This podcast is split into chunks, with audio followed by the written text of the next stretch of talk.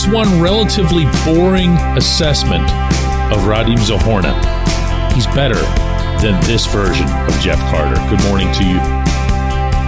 Good Wednesday morning. I'm Dejan Kovacevic of DK Pittsburgh Sports, and this is Daily Shot of Penguins. It comes your way bright and early every weekday. If you're into football and or baseball, I also offer daily shots of Steelers and Pirates in the same place that you found this. Red Wings 4, Penguins 3 last night preseason game in Detroit. Remember, that's how those are supposed to go. The home team plays with the semi stacked lineup or later in the preseason, an actual stacked lineup. And the visitors just send along whichever kids rank the lowest on the totem pole. However, however, as I noted on yesterday's show, those kids, regardless of their positioning on that pole, are doing well. I did not see this coming. I'm not going to pretend to have seen it coming. In fact, I'm pretty much sure that I saw the polar opposite coming. But when you see consistent performances by a lot of the same names, look at the goals that were scored last night. Zohorna, Valtteri Puustinen, Sam Poulin. Zohorna and Puustinen set up each other's goals, both with very nice passes. Poulin again scored from down along the goal line, making something happen in a pretty creative way to get a shot through that honestly looked like it had no chance. I don't know what to think of Poulin.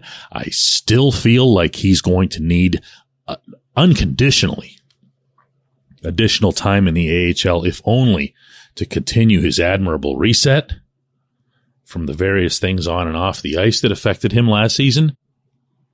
No one should need to ask, who's been a regular listener, what I think of Puustinen. I, I believe he should get a very, very real chance to make the team, meaning out of this camp. I don't believe that it'll happen, but I believe he should get that chance. Zohorna, though. See, Zohorna, I've really grossly oversimplified this particular case. Zohorna to me has to be better than Carter. That's it. if that sounds like some sort of hot takery or, you know, pitting the one guy against the other who's really unpopular because he's older and costing too much money, hey, that's fine. Okay. So be it. I also think it's real and that it applies. Carter's still here. If Carter looks even remotely like what he did over not just last season, but over the second half of the previous season. And he gets onto the ice. If he breaks through in some capacity or just clings to his coach's loyalty, that's a great big L for this team. It really is. And you can ask, uh, you know, how has he looked in camp so far? He's just, just he's not going to get younger. He's not going to be the first person to ever get younger. Whereas the position, the roster spot can and must get younger. Not should, must. Zohorna has not consistently produced in the NHL. I'm not being dumb here.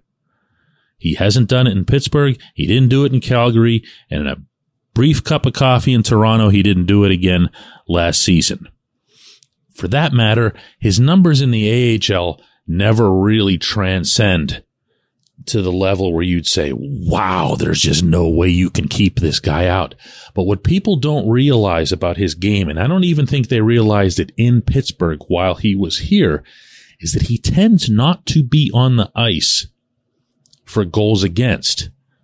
Now, your eyes can tell you when you watch Zohorna that he's not a great defensive forward. He's not a great defensive center, to be more specific.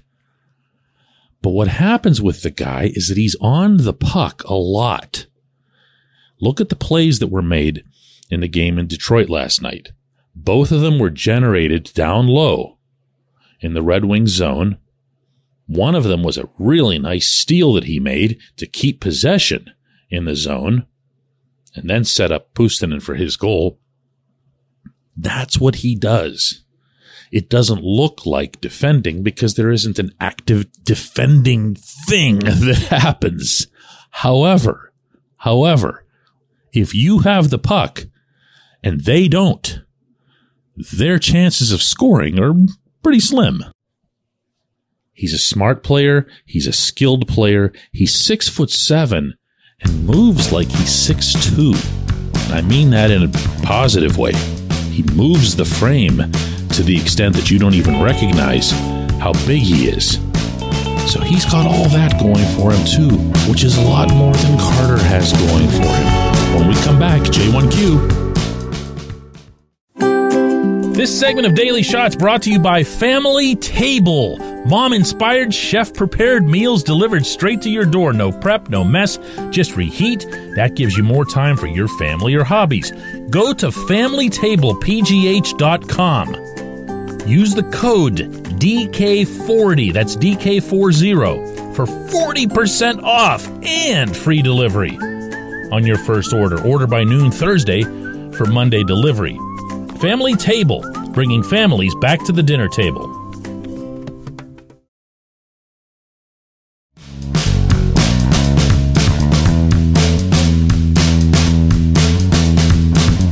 J1Q comes from Doug, who says, DK, at the risk of being labeled hopelessly optimistic at best and laughed out of the 412 724 area codes at worst, is there a chance, however slim, that Braden Yager would make it to opening night?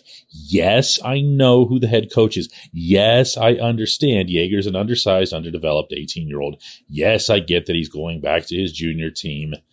Still, with all due respect to every player capable of moving up and down the lineup that Kyle Dubas has created, there's a gaping hole in the top six for as long as Jake Guentzel's out. And I know that Yager's a center and they don't want to ask too much of him, but is there a world in which he gets a preseason look alongside Sidney Crosby just to give him a taste, let him learn from 87 up close from there? Who knows? Doug, you knew the answer to this one. and I'd never make fun of you. I would never do that with anybody as it relates to learning or even just finding out more about the great game of hockey. There's already too much that happens within this sport's followers. There really is. Uh, the hockey snobbery, I believe, is what it's known as. In fact, within your very multi layered question, you kind of answered it within there by bringing up just one thing and one thing alone as it relates to Yager. He's not NHL built right now. One of these days, and it's going to come when he makes it into the league, when he makes it into a Pittsburgh sweater for good. He's not going to look anything like what he looks like now. He's just not. Uh, I'm not knocking him. He's a child. He has a lot of developing to do. And he has, and maybe this is the key point to make here, he has a frame upon which he can add pounds We've had this discussion on this show over the summer about both Marcus Pettersson and P.O. Joseph. Why don't they just bulk up? Why don't they just add weight? Because I think a lot of that comes out of the, the football mentality. You see, hear, and read stories in the NFL about guys who are undersized or maybe switching a position, moving to the offensive line, and they just go out and they eat like 300 cheeseburgers a day for a month, and there they are, instant linemen. Well, no. Okay. Not everyone can do that.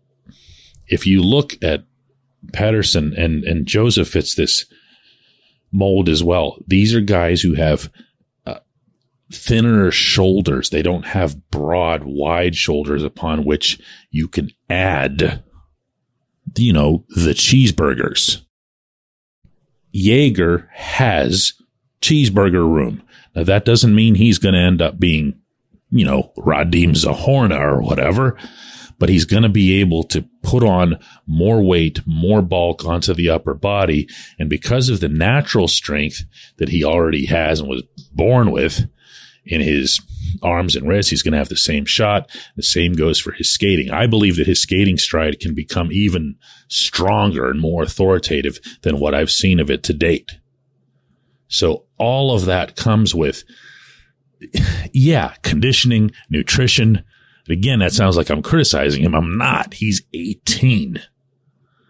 It's going to take him some time. I look at him and see and, and, just don't take this too far. But every time I give a comparison with a name or whatever, don't take it too literally. Like, oh, he's going to be just as good as I see Daniel Briere, uh, who had a terrific NHL career for several teams, uh, chiefly you know, Buffalo, Philadelphia. I see someone like that who has a lot of different ways that he can finish. He's going to be better, I think, at finishing from distance than Briere was. Briere was mostly a guy who was clever up close. But Briere bulked up for a little guy over the course of his NHL career as well. And you're going to see that with this kid. It can't be now. It obviously can't be now. I appreciate the question. I appreciate everyone listening to Daily Shot of Penguins. We're going to do another one of these tomorrow.